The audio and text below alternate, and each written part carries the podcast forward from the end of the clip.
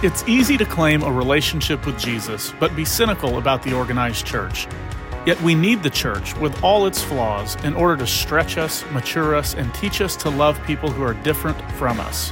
It was Jesus himself who said, I will build my church, and the gates of hell shall not prevail against it. Here's Pastor Jim Bradford with today's Central Moment. I welcome you to Central Moments today. I'm very excited to begin week number three of our four week prayer journey here at the beginning of the year. And thank God for your hearts and your prayer. Thanks for tuning in today.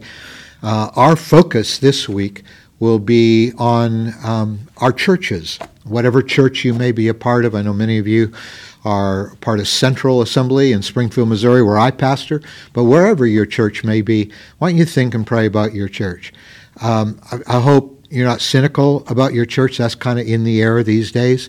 All kinds of people are leaving the church for all kinds of different reasons. It's just like been a spiritual battle against the body of Christ. And we're going to be praying for the church, for leaders, for volunteers. It's going to be a great week doing that. Now, in uh, in Galatians chapter 5 and verse 6, Paul uses an interesting phrase faith working through love. That's his way of saying that our love towards others is, is part of the whole expression of our faith in God.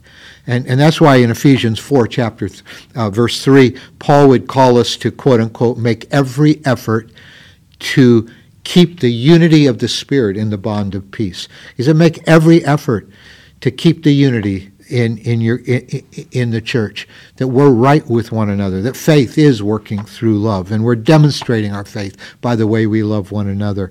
The life of the Spirit, unity with one another, they go together, and, and they're a part of what the Church of Jesus Christ is all about.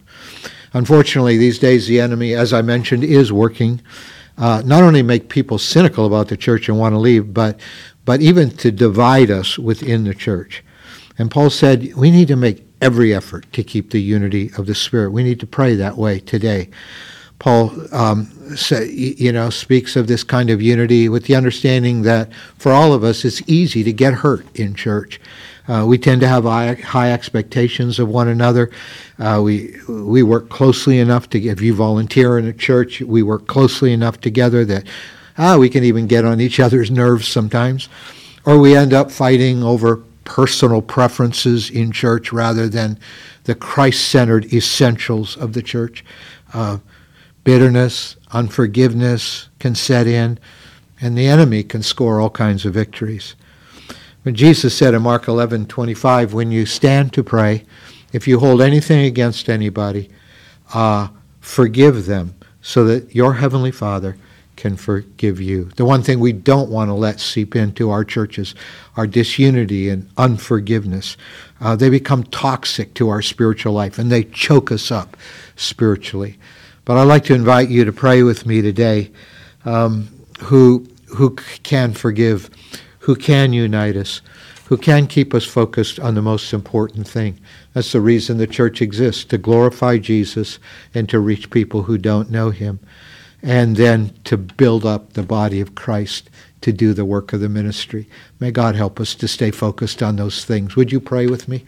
Father, we begin this week of this third week of prayer, um, and, and we just pray for unity within your church. We pray in Jesus' name that you will help us if we've been hurt by other people in the church family.